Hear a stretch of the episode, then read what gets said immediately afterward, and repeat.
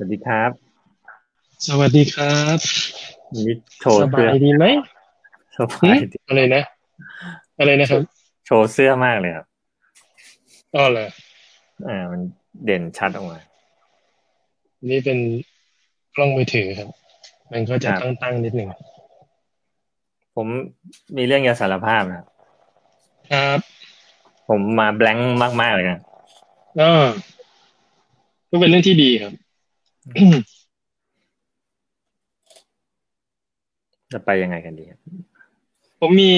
เรื่องอยากจะชวนคุยอืมเมื่อเมื่อตอนคลาสคลาสดร.คลาสนะครับเอ่อดร.คลาสมาเมื่อเดือนมีนาเนาะอืมต้นมีนาผมจำได้ว่ามาปุ๊บประเทศไทยพอดร.คลาสบินกลับเวียนนาประเทศไทยปิดโควิดทันทีอืมจนจนมีเสียงเล่าว่าจริงๆแล้วคนที่พาโควิดมาประเทศไทยคือดร.คลาสอ๋อเสียงนี้มาจากไหนมาจากคุณใช่ไหมเอ่ออะไรนะการสร้างข่าวลือเป็นหน้าที่ของเราครับอ่ะ ในในคลาสเนี่ยมีประโยคหนึ่งดร.คลาสพูดแล้วมันก็โดนผมเป็นพิเศษเลยดร.คลาสพูดว่าเนี่ย เราใช้คำว่าอะไรนะคือคือผมจำคอนเท็กซ์เป๊ะๆไม่ได้แต่เราพูดถึงระบบการทำงานในองค์กรส่วนใหญ่นะเราจะพูดว่า the system เนี่ยลองไปดูดีๆนะมัน optimize for stability and predictability หรือเปล่าแปลเป็นไทยสิระบบเนี่ยมันมุ่งเป้าที่จะทำให้มันเกิดความเขาเรียกอะไร stable คือความคงที่มันเหมือนเหมือนเดิมคงที่แล้วก็ predict ได้ก็คือคาดการณ์ได้ล่วงหน้าใช่หรือไม่โอเคระบบเนี่ย clarify คำว่าระบบนิดนึงระบบงานระบบการทำงานอ่าบริษัทองค์กรนั่นแหละใช่ไหมอืมอืมผมเสียงนิดนึงคือคือผมว่าผมผมปิดจอนี้นี้กว่าผมจะได้ขยับกล้องมาจะได้เห็นหน้าผมชัดขึ้นหรือผมจะเห็นหน้าพี่ชัดขึ้นอืมนะคือคือคำว่ามันมีคำว่าอะไรนะ stability คือคือความคงที่ความเหมือนเหมือนเดิมอืม predictability คือคาดการณ์ได้ล่วงหน้าหรือเปล่ายกตัวอย่างเช่นเอ่อของพวกนี้มันมักจะ reflect เข้ามาใน เค พี ไอ โอเค เค พี ไอ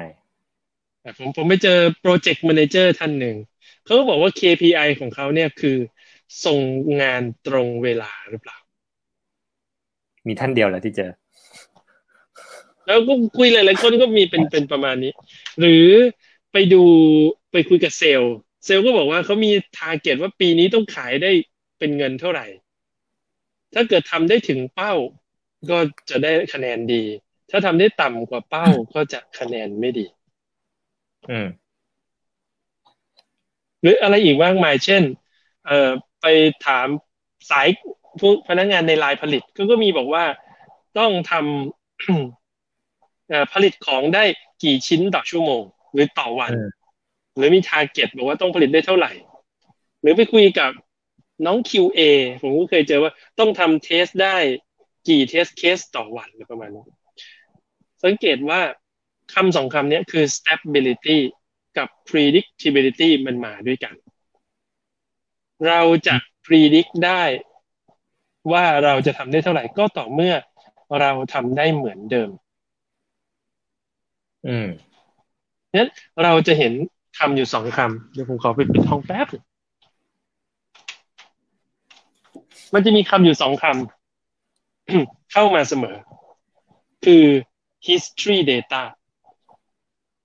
อือฮึมีมีเขาเรียกอะไรนะมีหลอกมีเคยทำได้เท่าไหร่บ้างแล้วเขาก็มี prediction หรือ forecast ว่าจะทำได้เท่าไหร่อีกอืมที่สำคัญคือถ้าทำได้ผลใกล้เคียงกับที่ predict ไว้ก็ถือว่าดีถ้าได้ผลต่างจากที่ predict ไว้ก็ถือว่าไม่ดี ก็ฟังดูไม่มีปัญหาเนาะใช่ไหมปัญหามันเกิดเพราะว่าประโยคที่ดร.คลาวส์พูดต่อไปคือถ้าเกิดว่าคุณ optimize ระบบคือตั้งเป้าหมายของระบบเพื่อ stability และ predictability แล้วสิ่งที่มันอยู่ตรงข้ามกับสองอย่างนี้มันจะไม่เกิดขึ้นอืมสิ่งที่อยู่ตรงข้ามกับ stability และ predictability คือ speed and flexibility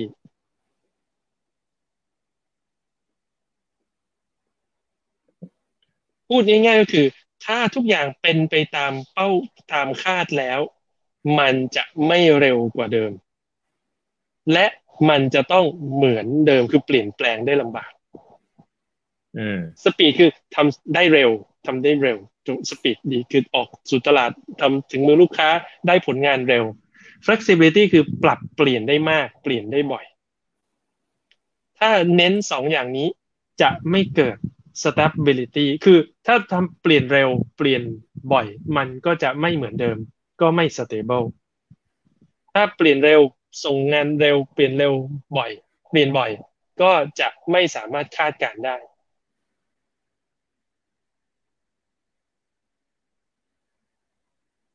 ลองลองยกตัวอย่างให้เห็นภาพได้ไหมคืออย่างเมื่อกี้เอายกตัวอย่างเมื่อกี้ก็ได้ไอ้ที่คุณบอกว่า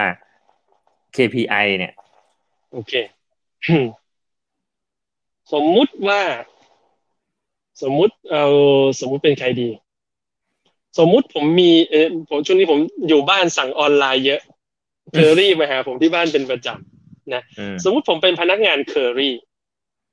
ถ้าระบบผม optimize เพื่อ stability และ predictability แล้วระหว่างทางผมหอบของไป3 3ชิ้นเป้าหมายคือต้องส่งได้ทั้งสามชิ้นตาม prediction ถึงว่าผมกะว่าวันนี้ผมต้องส่งได้สามชิ้นผมต้องส่งได้สามชิ้นอืมการที่ผมไปส่งเนี่ยผมจะยอมให้ลูกค้านัดเวลาเปลี่ยนแปลงหรือเปลี่ยนสถานที่ส่งหรือไม่ไม่เนี่ยผิดแผนเนี่ยผมวางรูทได้หมดแล้วใช่ผมผมจะไปทิศเหนือปรากฏว่าพี่ผมบอกว่าผมจะไปส่งที่ที่รามอินทราแต่พี่บอกว่าวันนี้พี่อยู่บางนาช่วยมาส่งที่บางนาหน่อยไปถ้าระบบเรา optimize สำหรับ predictability และ stability ผมต้องปฏิเสธบอกไม่ได้ที่อยู่มันส่งมาที่นี่เพราะฉะนั้นพี่กรุณามาจากรามอินทราเพื่อมารับของผมที่เอ่อมาจากบางนาเพื่อมารับของที่รามอินทราด้วยอืมถูกไหมอืมแล้วผมก็จะพยายามคาดคั้นหวานล้อมให้พี่มารับของผมเพราะว่าผมจะได้สามารถ achieve งานได้ตามที่ predict ไว้หรือวางแผนไว้นั่นเองก็คือถ้าระบบมันวางไว้เป๊ะๆมันก็ไม่มีรูมให้ขยับขยื่นว่าผมก็ฟังดูอ่าซึ่งถ้าพี่เป็นเคอรี่ระบบของเคอรี่ optimize เพื่อ stability ของชิ้นแบบนี้ส่งจากศูนย์ไปที่นี่ใช้เวลากี่วันสามารถ predict ได้ล่วงหน้าถือว่าเป็นเรื่องดีกับเคอรี่อืมถูกไหมอืมแต่ถ้าของพี่เป็นร้านขายอาหารตามสั่งพอคนไปที่ร้านพี่สั่งกะเพราบอกไม่ใส่ผักอื่นนอกจากกะเพรานะพี่บอกไม่ได้ตามแผนเนี่ยเรากำหนดไว้แล้วว่ากะเพราหนึ่งจานจะต้องผัดมีใส่ถั่วใส่พริกใส่เดี๋ยวพี่ยังอยู่ไหมคืออยากได้อยากพี่หลุดครับมันยังอยู่ยังอยู่อยากใส่เผ็ดได้ไหมอย่างเอออยากใส่เห็ดไม่ได้กะเพราของเรามีแค่แบบเดียวเท่านั้นคือใส่ถั่วใส่กะเพราใส่หมูหมูสามารถมีมีออปชั่นเล็กน้อยหมูสับกับหมูชิ้นเท่านั้นเออที่เป็นลูกค้าพี่ก็จะรู้สึกว่ามันเปลี่ยนไม่ได้มันไม่ flexible เลยอืมอืมอืมในโลกทุกวันนี้เราจะเห็นว่าโลกสมัยก่อนเนี่ยของกว่าของเนี่ยมันราคาสูงยุคหนึ่งเนี่ยนาฬิกาข้อมือเนี่ยทั่วทั่วไปเนี่ยถือเป็นของแพงหรือจักรยานก็ได้คุณคุณแม่ผมเล่าให้ฟังว่าสมัยก่อนเนี่ยจะใครมีจักรยานขี่ไปโรงเรียนเท่พอๆกับมีรถยนต์ขับสมัยนี้ จักรยานยี่ห้อที่ได้รับความนิยมในวัยรุ่นสมัยเมื่อประมาณหกสิบปีที่แล้วคือยี่ห้อราเล่เป็นจักรยานผลิตในยุโรปประมาณนี้ทุกวันนี้ผมก็จะว่าจักรยานราเล่ยังมีอยู่นะเข้าใจประมาณนั้นคือ ในยุคนั้นเนี่ยของมันแพงเพราะฉะนั้นเนี่ยบริษัทไหนก็ตามที่ optimize สำหรับ stability และ predictability แล้วจะลดต้นทุนได้เพราะทำเหมือนเหมือนกันซ้ำๆคาดการได้ล่วงหน้าสามารถลดต้นทุนได้เขาแข่งกันด้วยราคาและ economy of scale เป็นลักษณะของ mass product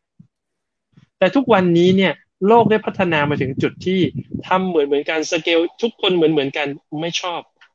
ชอบให้สามารถปรับเปลี่ยนได้และปรับเปลี่ยนได้เร็วด้วยอย่าง Amazon ยังมี Prime ใช่ไหมและไม่ใช่ Prime ธรรมดามันต้อง Prime now ใช่ไหมเปลี่ยนได้เดี๋ยวส่งของมาปุ๊บถึงเลยประมาณนี้กดปุ๊บปุ๊บได้เลยประมาณนี้เพราะฉะนั้นคีย์สำคัญอยู่ที่ speed และ flexibility ส่งได้เร็วปรับเปลี่ยนได้มากระบบเดิมที่เคยสร้างขึ้นมาเพื่อ stability และ predictability จึงไม่เหมาะกับยุคในปัจจุบันมันมันเคยเหมาะด้วยความที่มันลดต้นทุนแต่ยุคสมัยนี้เขาไม่ได้แคร์เรื่องต้นทุนเลยเพราะว่าต้นทุนไม่ได้แพงมากอย่างอย่างเคยละโลกอยู่ใกล้กันมากขึ้นเทคโนโลยีไปไกลละสิ่งที่เขาต้องการคือของที่เหมาะกับฉัน personalize เหมาะกับฉันงั้นการที่แต่ละคนจะมีของที่เหมาะกับตัวเองจะต้องมี flexibility มาก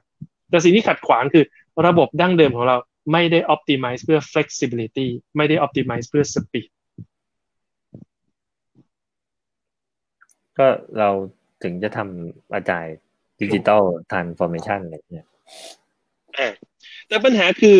ปัญหาใหญ่คือมนุษย์ถูกเทรนมาด้วย mindset แบบแรกใครเทรน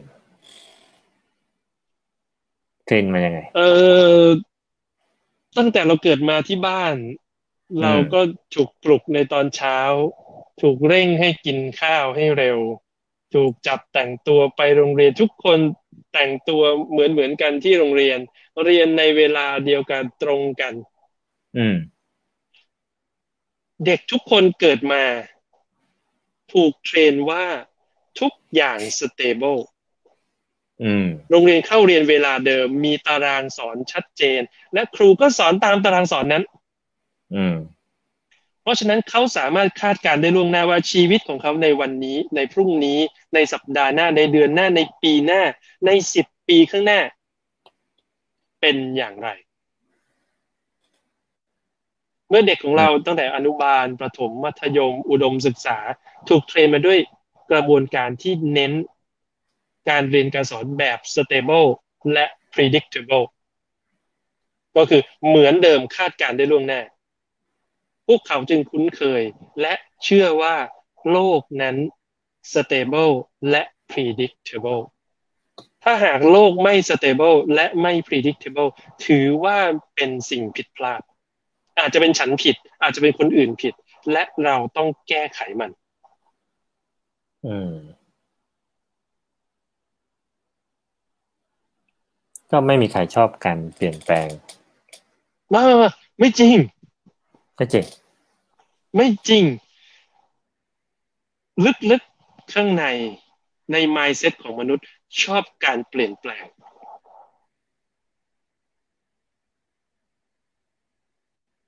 เหรอระหว่างพี่ให้ดอกกุหลาบภรรยาวันตุจีนไม่ใช่แก้แก้ตุจีนเขาเรียกอะไรนะวาเลนไทน์เออวาเลนไทน์อ่ะระหว่างพี่ให้ดอกกุหลาบแฟนวันวาเลนไทน์กับอยู่ดีๆก็ไปเซอร์ไพรส์แฟนด้วยดอกไม้ช่อใหญ่อันไหนที่สร้างความประทับใจได้มากกว่ากันก็เป็นเซอร์ไพรส์ผมเห็นมนุษย์โดยทั่วไปชอบเซอร์ไพรส์ความเปลี่ยนแปลงชอบเซอร์ไพรส์ไม่ชอบความจำเจจริงๆลึกๆมนุษย์ไม่ชอบ stability ไม่ชอบความ stable อ่ะแล้วไปเทรนมันทำไมตกลงใครชอบมันก็ต้องมีคนสักคนชอบหนึ่งที่เทรนมาอย่างนี้เอ้า ถ้าเราลองไปดูรูปผมเคยดูดูสารคดีหนึ่งเขาเปรียบเทียบรูปรูปโรงเรียนเมื่อหนึ่งร้อยปีที่แล้วเขาจะมีโต๊ะนักเรียนเป็นโต๊ะโต๊ะเรียงเป็นแถวห่างๆกันเป็นล็อกล็อกล็อกล็อกแล้วมีคุณครูสอนอยู่หน้ากระดานแล้วเขาก็ไปถ่ายรูปห้องเรียนปัจจุบันนี้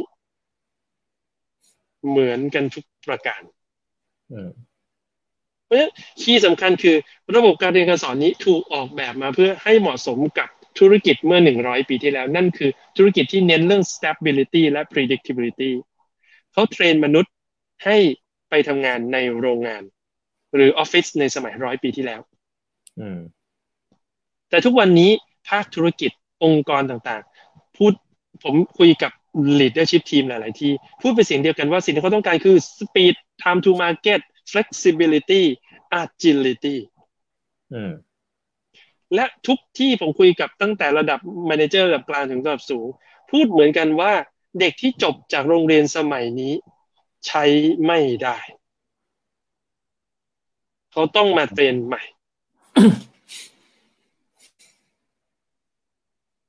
เราผมก็พูดโรงเรียนระบบการศึกษาในปัจจุบันนี้ผลิตคนมาเพื่อธุรกิจเมื่อร้อยปีที่แล้วและตกยุคเรียบร้อยแล้วอืมแล้วแล้วกำลังจะบอกว่าอะไรเราคงไม่ไปแตะเรื่องการศึกษาแต่กำลังบอกว่า okay. ธุรกิจสมัยนี้ถ้าหากว่าต้องการ agility ก็ต้อง optimize ระบบการทำงานเพื่อ speed และ flexibility และตัวชี้วัดนั้นก็ต้องวัด speed และ flexibility ด้วยไม่สามารถเอาตัวชี้วัดที่เน้นในการ optimize stability และ predictability มาใช้ได้นั้นไอ้ตัวชี้วัดเดิมๆเนี่ยใช้ไม่ได้แล้วอือฮึอย่างเช่นผมผมไปคุยกับทีมเขาเรียกว่าทีมโลจิสติกคือทีมที่ดูแลเรื่องการสต็อกของอืม เค พี ไอ ของเขาคือคือของไม่มีอายุ เค พี ไอ ของเขาคือของที่หมดอายุในสต็อกต้องน้อยก็คือเขาต้องสต็อกให้พอดีกับการใช้งานอือฮึแต่ถ้าเขาหมดอายุมันก็เสียของใช่ไหมใช่อ่าและสิ่งที่เขาต้องทำคือ forecast ล่วงหน้าว่าจะมีการใช้ของเดือนละเท่าไหร่เป็นเวลายี่สิบสี่เดือนล่วงหน้า และ deviation ระหว่าง uh, actual versus plan ต้องอยู่ไม่เกิน ยี่สิบห้าเปอร์เซ็นต์ เจอโควิดเข้าไปเป็นไงบ้างก็ขึ้นไปสักประมาณ ห้าสิบ กว่าเปอร์เซ็นต์และเขาร้อนรนมากตอนนี้อืมอ่ะแล้วแล้วถ้าอย่างงี้อ่ะเพราะว่าอันนั้นคือเป็นวิธีการวัดว่ามัน stable ไหมใช่ไหมเขาอยากจะสบายใจแต่ทีนี้ถ้าจะวัดคุณกำลังบอกว่าวัดแบบนี้ไม่ไม่ได้เพราะเราต้องมันไม่ optimize for speed ไม่ optimize for flexibility อือฮึแล้วจะวัดยังไงแล้วเขาต้องการอะไรล่ะถ้าลองนึกดูมันก็น่าจะมีความเปลี่ยนแปลงบ่อยใช่ไหมไอ้ที่เคยสัญญาว่าจะเอาไม่เอาแล้วอยากจะไม่เอาอันนี้จะไปเอาอันนั้นแทนคือธุรกิจส่วนใหญ่คงจะ optimize for profitability คือกำไรนั่นเองอืมกำไรมีสองส่วนส่วนที่หาเงินได้ก็คือหาเงินได้มากกับจ่ายให้น้อย profit มันมาจากสองอย่างนะก็คือราคาขายลบต้นทุนถูกไหมเพราะฉะนั้นอยากได้ profit มากมีสองทางคือเพิ่มยอดขายหรือลดต้นทุนก็อย่างอย่างเช่นทีมนี้เป็นทีมที่ดูแลเรื่องโลจิสติกเรื่อง inventory เขาไม่ได้มีหน้าที่ไปหาเงินแบบไปขายของแต่เขามีหน้าที่เซฟเงินก็อย่างเช่นของเสียก็ใช่อย่างหนึ่งเรื่องค่าขนส่งก็อีกอย่างหนึ่งเนี่ยแทนที่จะไปวัดว่าของห้ามเสียเขาไปวัดว่าแล้วค่าใช้จ่ายในการสต็อกของค่าใช้จ่ายในการส่งของเป็นเท่าไหร่ตรงนั้นนี่คือธุรกิจส่วนใหญ่คงจะวัดแบบนี้แต่บางเงื่อนเวลลูกค้าผมรายเนี้ยเขาทำงานเกี่ยวกับการแพทย์เพราะฉะนั้นเนี่ยมันกลับกันคือถ้าเขาสต็อกของขาดต้นทุนเขาไม่เพิ่มขึ้นก็จริงแต่กระทบถึงคนไข้ งั้นสิ่งที่เขา optimize คือเขาตรงกันข้ามคือเขา optimize เพื่อ availability อืมคือเขาบอกว่าของต้องไม่ขาดจะเสียทิ้งบ้างไม่เป็นไรนี่เป็นเรื่องน่ายินดีนะครับคนวงการแพทย์ของไทยเนี่ยเขาเชื่อแบบนี้อืมว่าบริการการแพทย์เป็นสิ่งที่ขาดไม่ได้เพราะเกี่ยวพันกับชีวิตคนเพราะฉะนั้นเขายินดีทำให้คอสไม่ต่ำจนสุดดินนะไม่ไม่ต่ำติดดินแต่อยู่ในระดับที่บริหารจัดการได้แต่ของต้องมี availability ต้อง available ไม่ขาดเพื่อสุขภาพและคุณภาพการบริการให้กับลูกค้าเพราะฉะนั้นสิ่งที่ต้องทำคือตรงนี้คือต้อง optimize แต่อย่าลืม เค พี ไอ ของทีม inventory เขาคือของต้องไม่ expire ของต้องไม่เสียอืม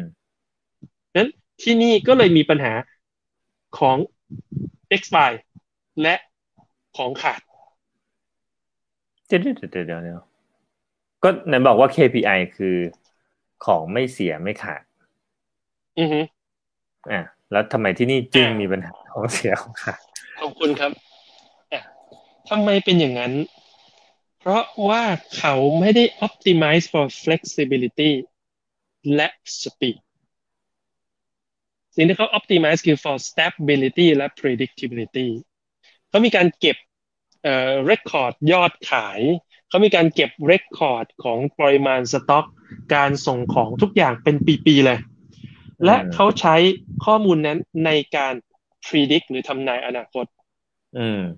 และเขาวัด เค พี ไอ ของคนวางแผนด้วยการบอกว่าถ้าคุณวางแผนผิด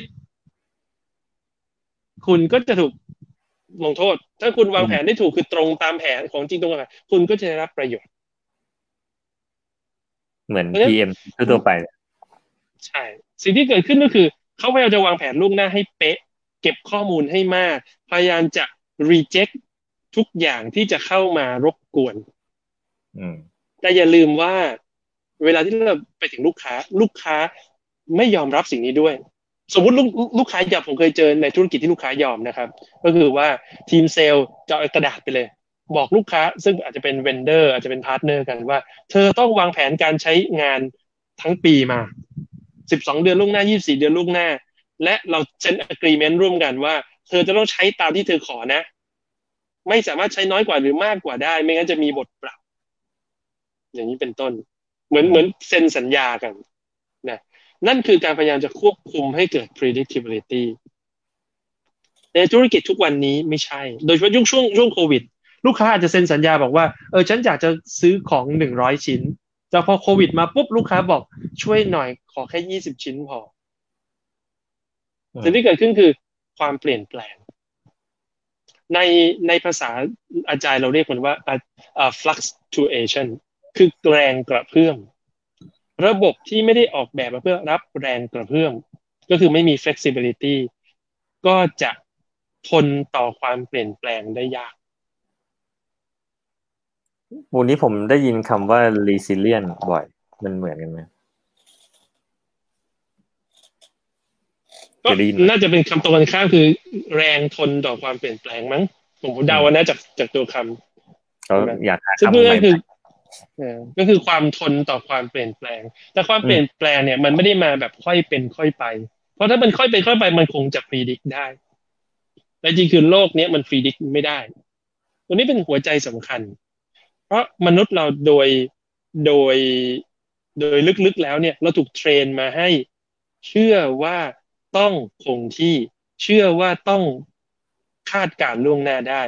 ใครที่ทำแล้วไม่คงที่ใครที่ทำแล้วคาดการณ์ล่วงหน้าไม่ได้ถือว่าไร้ฝีมือเราก็เลยพยายามกันมากเลยในการวางแผนและปฏิบัติตามแผนให้จงได้จริงจริงจริงจริงเราก็พูดเรื่องนี้กันมานานตั้งแต่ตั้งแต่ยุคแรกๆที่ที่สอนอาจารย์นะว่ามันต้อง adapt to change ใช่ไหมมาซิเวสโตข้อสี่ก็ก็บอกแต่โควิดก็ทำให้มันเห็น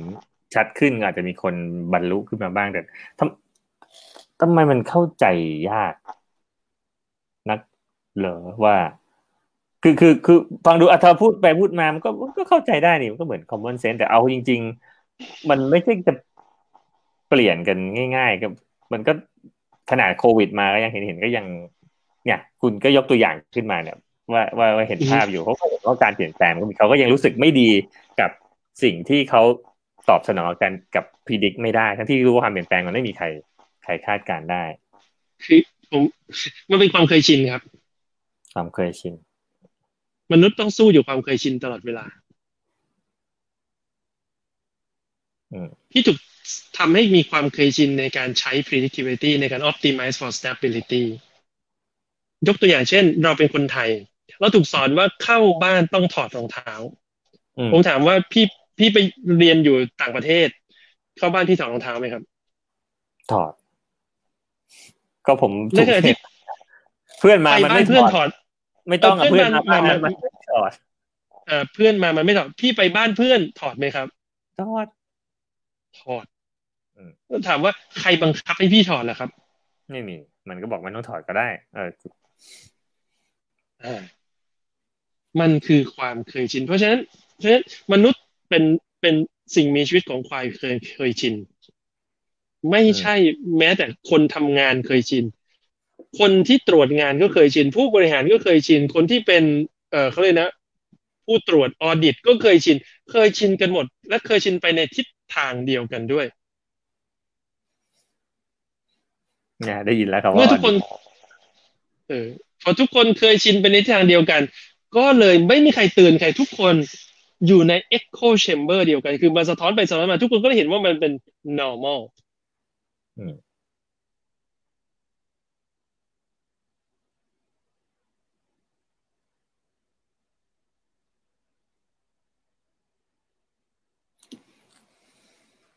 ก็เป็นปัญหาเพราะฉะนั้นสิ่งที่จะทำให้เกิดการเปลี่ยนแปลงเชิง behavior คือเชิงพฤติกรรมได้มากที่สุดก็คือวิกฤต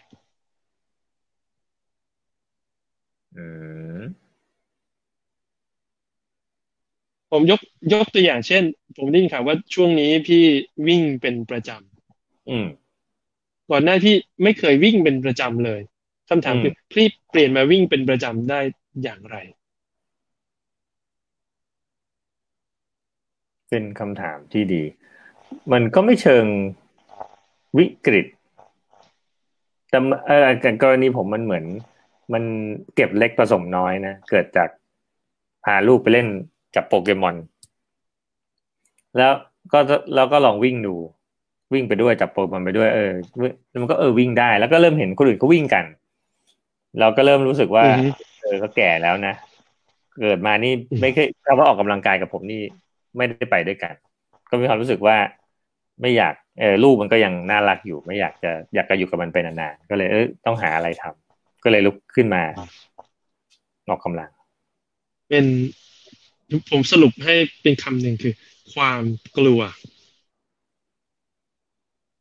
อ่าลึกๆก็พูดอย่างนั้นก็ก็ไม่ไม่ไม่แปลกอ่ากลัวตายเออกลัวเจ็บกลัวตายกลัวตายอยู่แล้วแหละไม่ได้ใช้ใช่ไหมอะไรแบบนั้นใช่ไหมเออ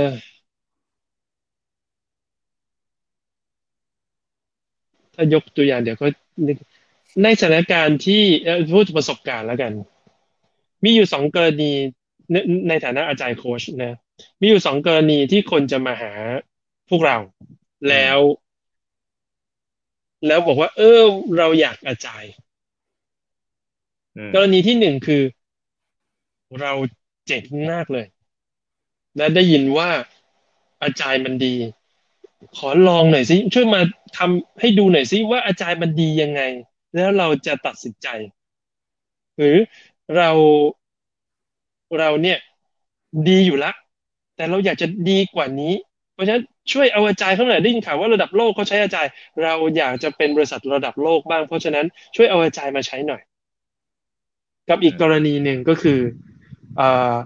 ตอนนี้คู่แข่งมาเยอะเลยแล้วเรากำลังแพ้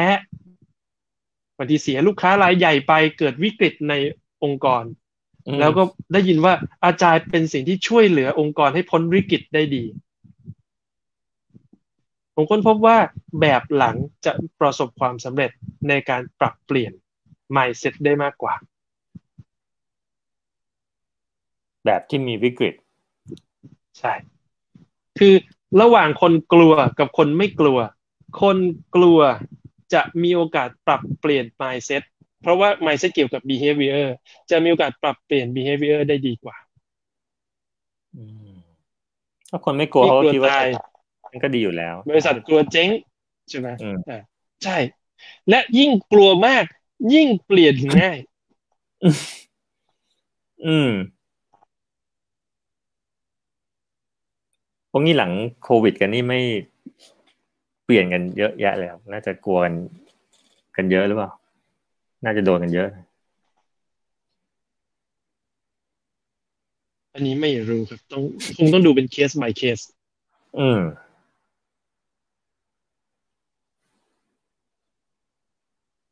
น่ะคุณคุณคุณจะบอกว่างั้นถ้า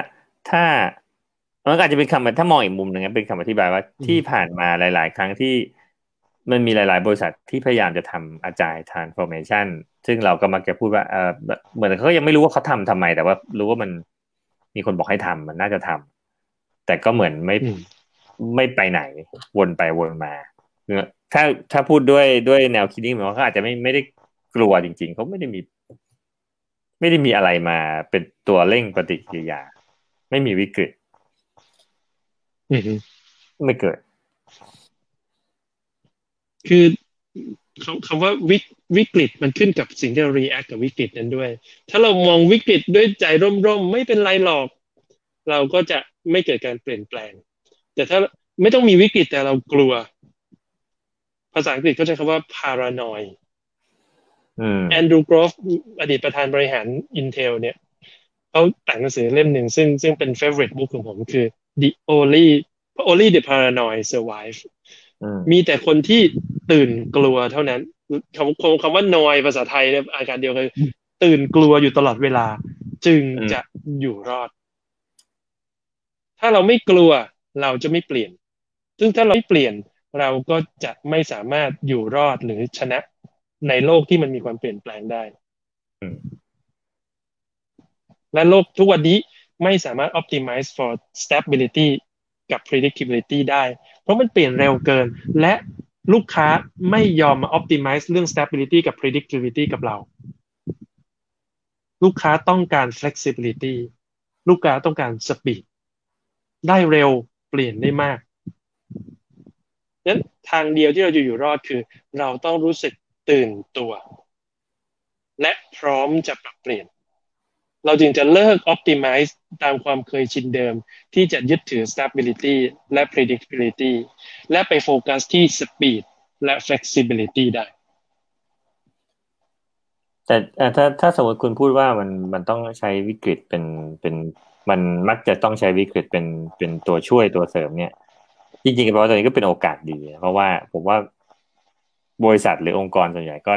น่าจะเจอบ้างไม่มากก็น้อยโอเควิกฤตหรือบางทีคีย์มันไม่อยู่ที่วิกฤตมันอยู่ที่ความกลัวต้องสร้างให้เกิดความกลัวเพราะฉะนั้นเราไม่ต้องขอให้มีวิกฤตค่อยกลัวก็ได้เรากลัวก่อนก็ได้คำว่า paranoid ก็คือคนที่กลัวโดยที่ยังไม่ต้องมีวิกฤตฝึกให้ตัวเองตื่นกลัวอยู่เสมอเสมอผมมีนิสัยส่วนตัวอย่างหนึ่งเวลาที่ผมเข้าสถานที่ใหม่ๆเช่นเป็นตึกห้างอะไรแบบนี้สิ่งที่ผมมองหาคือทางหนีไฟผมจะจินตนาการนี่เป็นความนอยส่วนตัวนะผมจะจินตนาการเสมอว่าถ้าห้างนี้มีจราจรถ้าห้างนี้มีไฟไหม้ผมจะทำอย่างไรการทำธุรกิจก็เหมือนกันตอนนี้เราจะเป็นผู้นำในตลาดมียอดขายที่ break event ได้ง่ายทำถึง target ทุกปีแต่เราควรจะเริ่มสร้างภัยคุกคามจะเป็นจินตนาการก่อนก็ได้ว่าสมมุติว่าเจ้านี้เขามารุกตลาดไทยจะทำยังไงถ้าเกิดมีเจ้าใหม่ถ้าถ้าเจ้าสัวรายนั้นออกมาทำตลาดนี้เราจะทำอย่างไร simulate มันแล้วไม่ได้คิดเฉยๆทำจริงอืมสร้างศัตรูสร้างภัยคุกคามก่อนที่มันจะเกิดขึ้นจริงๆเราก็จะสามารถอยู่รอดเมื่อมีภัยคุกคามจริงๆ พอดีคุณพูดขึ้นมาเลยนึกถึงว่าอย่างอย่างกรณีแอนดรูว์ โกรฟเนี่ยเขาก็มีจินตนาการเขาเป็นเพราะเป็นผู้บริหารถูกไหมแล้วเขาจินตนาการว่า Intel จะอยู่อย่างนี้ต่อไปสักพักไม่ได้แล้วมันต้องมีอย่างอื่นโผล่มาเขาก็เลย disrupt ตัวเองก่อนอืออือแล้วเราไม่เอาของในหนังสือมาขายเยอะเดี๋ยวหนังสือเขาขายไม่ได้เราไม่เป็นแรร์ไอเทมก็อยากให้คนไปหาใช่ไหมสมัยนี้ดีมี Kindle แล้วเราซื้ออิเล็กทรอนิกส์ได้ไม่ใช่ต้องไปหาแบบว่าร้านหนังสือมือสองจตุจักรนี่ข่าวจตุจักรเจ๊งแล้วใช่ไหมไม่แน่ใจได้ยินว่าอ่าแบบนั้น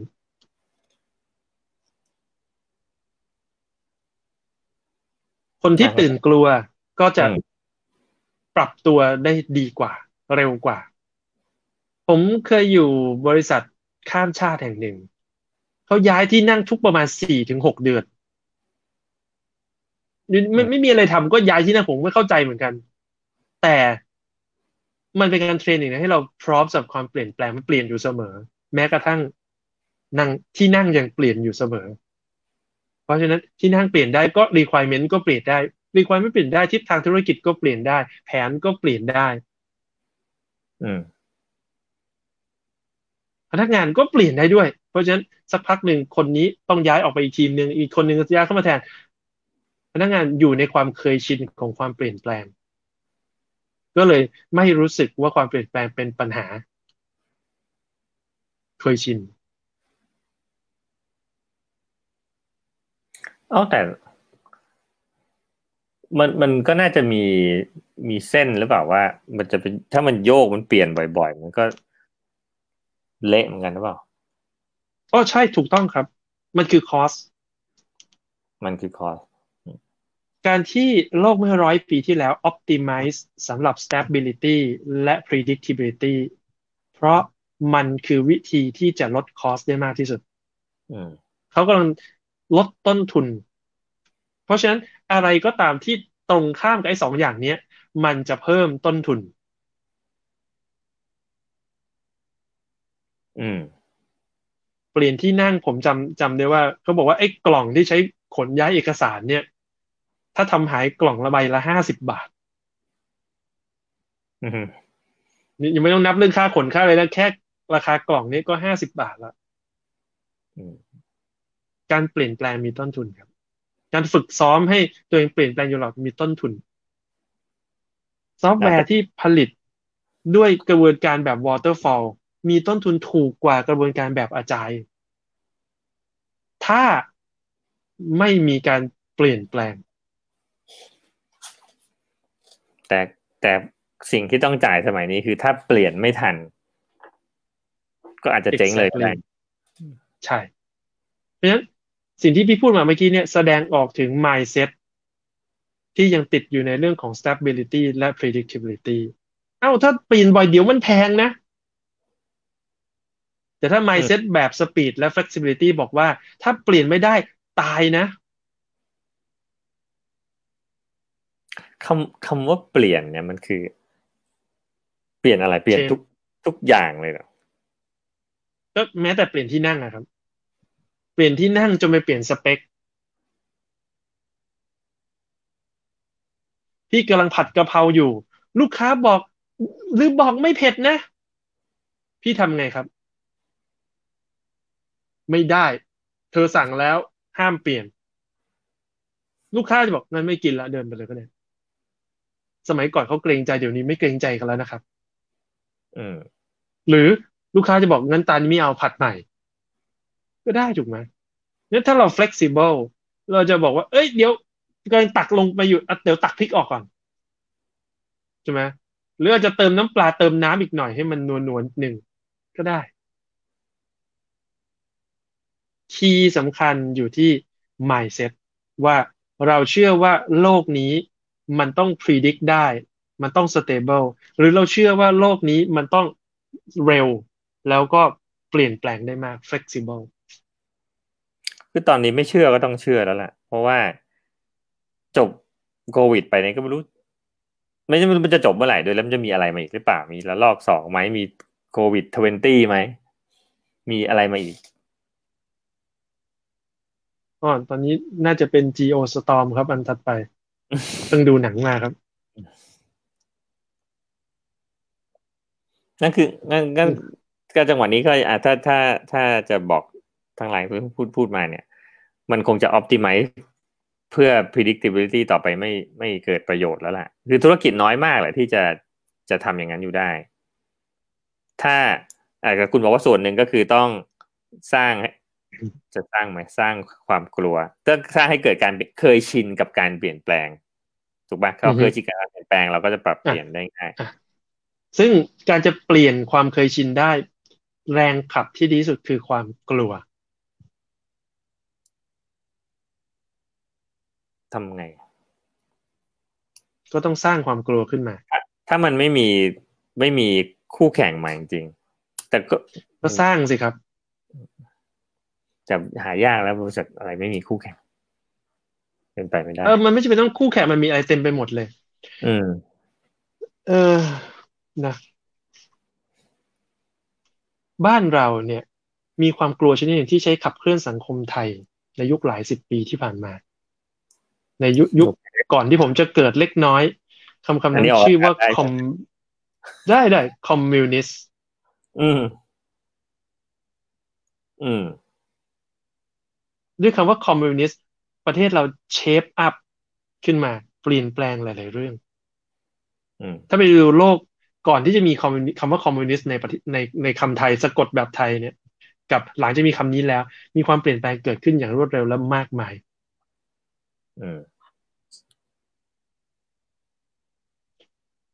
เออเรื่องหลังจากนี้มันมีคำอื่นนะเช่นเป็นชื่อคนที่คนคนบางคนเป็นคนเหนือแต่ชื่อใต้ประมาณนั้นนะนั่นก็เป็นตัว drive ให้เกิดความเปลี่ยนแปลงในสังคมเหมือนกันงั้นความกลัวเป็นสิ่งที่เราสร้างขึ้นมาได้และเป็นตัว drive ที่ดีที่ทำให้เกิดความเปลี่ยนแปลงและสิ่งที่เราควรจะเปลี่ยนก็คือ mindset ที่มองโลกแบบ stability และ predictability แล้วใช้ความกลัว drive มันให้เปลี่ยนเป็นการ optimize เพื่อ speed และ flexibilityฟังดูดาร์กจังการที่พี่ลุกขึ้นมาวิ่งดาร์กไหมครับดาร์กตรงไหนไม่ดาร์กการที่เรากลัวกลัวอายุสั้นไม่มีเวลากับครอบครัวอย่างที่อยากมีไม่ดาร์กครับการที่เรากลัวว่าธุรกิจเราจะผิดพลาดตามโลกไม่ทันแล้วพนักงานของเราที่ทำงานทุกเทกับบริษัทอาจจะต้องไปหางานใหม่บริการที่ดีที่เราสร้างให้กับลูกค้าจะต้องหมดสิ้นไปชื่อเสียงของบริษัทซึ่งอาจจะเป็นตัวแทนของจังหวัดอาจจะเป็นตัวแทนของประเทศต้องหายไปเป็นจุดด่างพร้อยสิ่งเหล่านี้เป็นความกลัวที่ไม่ได้ด่างและเป็นความกลัวที่ดีที่ควรจะนำมาใช้เพื่อการปรับเปลี่ยน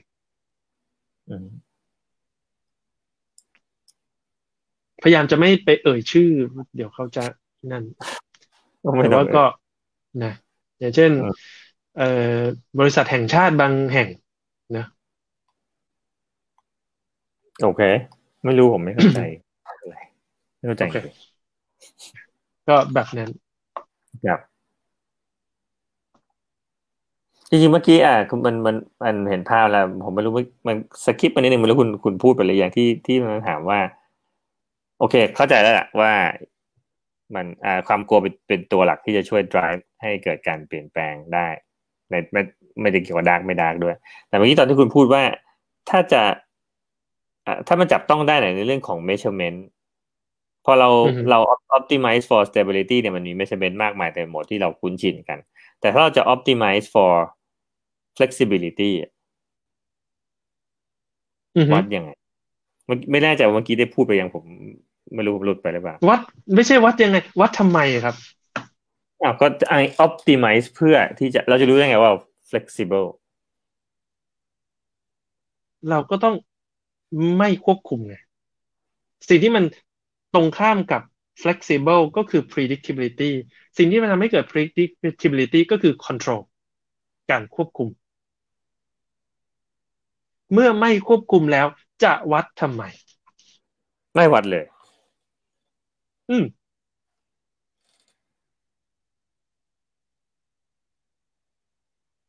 อ่ะ ผมพูดถึงโรงเรียน โรงเรียนทำไมต้องมีสอบและให้เกรดครับ วัดผลการเรียน อ่า เพื่อให้มั่นใจว่านักเรียนทุกคนมี stability คือมีคุณภาพใกล้เคียงกันถูกไหมอืมรู้เหมือนเหมือนกัน สมมติเรา ผ่าน optimize for flex ฮะผ่านมาตรฐานใช่คำว่ามาอ่าคำว่ามาตรฐานคือ predictability คือ stability คือผมบอกว่าเราจะ optimize โรงเรียนเพื่อ flexibility แล้วพี่ออกข้อสอบยังไงเพื่อให้แต่ละคนไม่เหมือนกันเมื่อเราไม่ควบคุมให้เกิด stability เราไม่สร้าง predictability เราไม่มีความจำเป็นต้องวัดครับงั้นเราจะถามใหม่ถ้างั้นแล้วเราจะ optimize ยังไงเพื่อ flexibility มันก็ไม่งั้นบอกไม่เกี่ยวกับการวัดใช่ไม่เกี่ยวกับการวัดการวัดก็คือส่วนหนึ่งของ mindset ของ stability เพราะต้องการให้มัน stable ต้องการให้มัน predictable จึงต้องวัดเพื่อ make sure ว่ามัน stable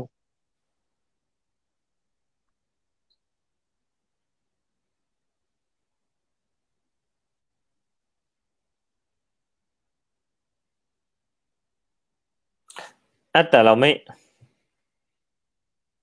อาจจะพูดต้องบอกว่ากลับไปตัวอย่างสต็อกเนี่ยเดิมบอกว่าวัดว่าไม่ให้มัน expire เยอะถูกป่ะไม่งั้นเสียเสียของแล้วก็อาจต้องมีของอ่าของต่อมีมีของพร้อมนั่นก็คือนั่นคือเป้าหมายของเขาถ้าบอกว่าเป้าหมายเพื่อให้ตอบสนองกับการเปลี่ยนแปลงได้เร็วไม่ใช่นั่นนั่นไม่ใช่เป้าหมายนั่นคือการ optimize ระบบนั่นไม่ใช่เป้าของระบบระบบที่มีสปีดที่รวดเร็วระบบที่มี flexibility ที่สูงใช้ทำอะไรก็ได้ครับใช้ทำอะไรเพราะฉะนั้นเราจึงไม่สมควรมี measurement หรือตัวชี้วัดในการทำงานแต่ควรจะมีเขาเรียกว่าเอ่อ goal goal ของระบบนี้เพื่อถ้าระบบนี้เป็นระบบที่ต้องการกำไรสูงสุดวัดที่กำไรครับระบบนี้ต้องการ quality of service สูงสุดวัดที่ quality of service ไม่ได้ไปวัดที่ flexibility ไม่ได้ไปวัดที่ speed ระบบนี้ต้องการ time to market สั้นที่สุดวัดที่ time to market ฟังดูเหมือนว่าให้วัดที่ปลายทางว่าทำไปทำไม exactly ใช่ครับเพราะฉะนั้นไม่ได้วัด performance ของระบบให้วัดที่ business goalธุรกิจนี้อยู่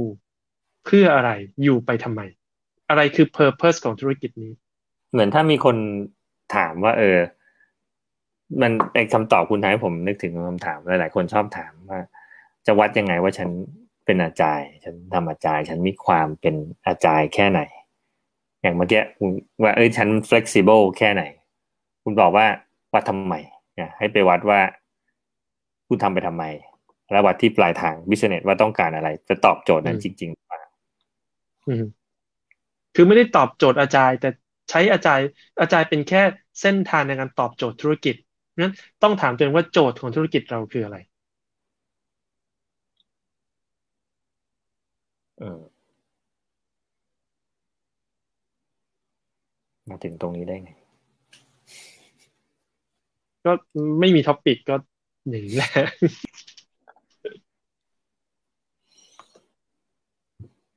ครับแอบดู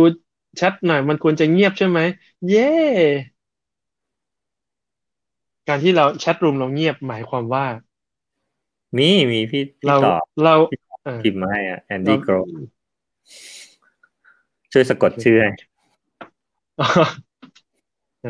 ไม่จะมีไม่ไม่ไม่มีคำถามแสดงว่าเราอธิบายได้เคลียร์ครับหรืออาจจะแปลว่าไม่ค่อยมีใครฟังเลยก็ได้ซึ่งเป็นเรื่องที่ดีแล้วประมาณนั้นครับผมว่าหมดแล้วล่ะไม่ได้คุยอะไรละเวลาจนล่วงเลยมานานครับจริงๆผมแวบมางานก่อนก่อนที่จะมาคุยผมนึกว่าถ้าไม่มีอะไรคุยผมจะชวนคุยเรื่อง โอ เค อาร์ อ่า โอ เค อาร์ เป็น tool หนึ่งที่ก็พูดถึง Andrew Groff นะเอ่อ โอ เค อาร์ เนี่ยชื่อมันบอกจะ Objective and key results ซึ่งมันคือ objective ทางธุรกิจก็คือ เขาเรียกวัตถุประสงค์ว่าธุรกิจเราเนี่ยจะมีกลยุทธ์อย่างไรเพื่อจะไปถึงเป้าหมายอืมและคีย์รีซัลท์คือกลยุทธ์ที่เราเลือกเพื่อให้เราไปถึงเป้าหมายนั้นไม่ใช่เรื่อง โอ เค อาร์ ไม่ใช่ตัววัดผลพี่พี่พูดก็ได้ครับพี่ไม่ต้องชงก็ได้ครับพี่อ้าว key result มันก็เป็นผลไม่ไม่ไม่ไม่คือคือเราเราไปแปลตามตัวมันไม่ถูกต้องคือเอ่อแอนดี้กรอฟเนี่ยเขียนหนังสือเล่มหนึ่งชื่ออะไรนะผมลืมไปละอีกเล่มหนึ่งอ่ะอ่าเขาแอนเอ่อHigh Output Management อ่าขอบคุณมากครับพี่ผมสมองไม่ค่อยดีอ่ะหนังสือเล่มนี้เนี่ยผมจะเรียกผมอ่านบทที่หกมันชื่อ Planning Process ในนั้นพูดถึงคำถามสองคำถามคำถามที่หนึ่งก็ถามว่าปลายทางเนี่ย ของธุรกิจเราเนี่ยซึ่งเรามองไปไกลๆนะอาจจะปีหนึ่งข้างหน้าสามปีห้าปีข้างหน้าเนี่ยเราเห็นว่าเราจะไปที่ไหนคือเราจะไปอยู่ตรงไหนคำตอบของคำถามนี้คือ objective และให้ถามอีกคำถามหนึ่งคือระหว่างทางที่เรากำลังพยายามจะเดินไปที่ objective เราเนี่ยเราควรจะเห็นอะไรเกิดเป็นเป็นผลลัพธ์ขึ้นมาก็คือระหว่างทางนั่นคือ key results ซึ่งเวลาเห็นเนี่ยเขาไม่ได้มองนะว่ามองไปตลอดทางจะเห็นอะไรบ้างเขาจะมองเป็นเหมือนแต่ละก้าวแต่ละก้าวในตัวอย่างหนังสือเขาบอกว่าเนี่ยสมมุติว่าคุณกำลังจะต้องบินไปต่างประเทศเนี่ยเพราะฉะนั้นคุณจะต้องมองแล้วว่าถ้าคุณจะบินไปต่างประเทศได้เนี่ยภายในสองชั่วโมงคุณจะต้องไปถึงสนามบินนั่นคือ objective ของคุณคือสองชั่วโมงไปถึงสนามบินแต่คำถามคือแล้วสิบห้านาทีแรกข้างหน้าเนี่ยที่เราจะถึงเนี่ยสิบห้านาทีที่ผ่านไปเนี่ยคุณควรจะอยู่ตรงไหนคุณควรจะเห็นอะไรเช่นบอกว่าสิบห้านาทีเนี่ยควรจะแพ็คกระเป๋าเสร็จแล้วก็ขึ้นรถอย่างนี้เป็นต้นอืมงั้น objective คือปลายทาง key result คือก้าวแรกที่เราจะเดินถามว่ามันวัดไหมแต่มันก็มันก็วัดแต่วัดเพื่อดูว่ามาถูกทางหรือเปล่าเออมันเป็น planning process ไม่ใช่ measuring process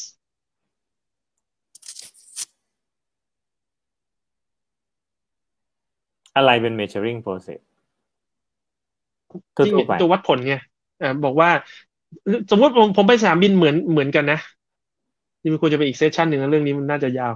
แล้วเราบอกว่าเป้าหมายเราสองชั่วโมงต้องไปสนามบินสิบห้านาทีต้องอยู่ปากซอย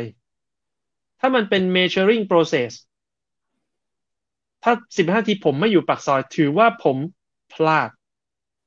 อ่าถ้าผมอยู่ปากซอยแล้วถือว่าผมผ่านอ่าถ้าตอนนี้ผมไปอยู่สุขุมวิทแล้วถือว่า successเป็น outstanding มันไม่ใช่ โอ เค อาร์ ไม่ใช่ระบบวัดผลเป็น planning process ก็คือเราคิดว่าอีกสองชั่วโมงเราไปถึงสนามบินสิบห้านาทีต้องอยู่ปากซอย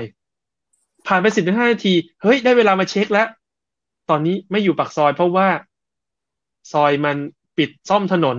เราก็เลยออกอีกฝั่งหนึ่งไปอยู่ก้นซอยเพื่อจะออกทางลัดอย่างนี้เป็นต้นไม่ได้เป็นตัวตัดสินว่าถูกหรือผิด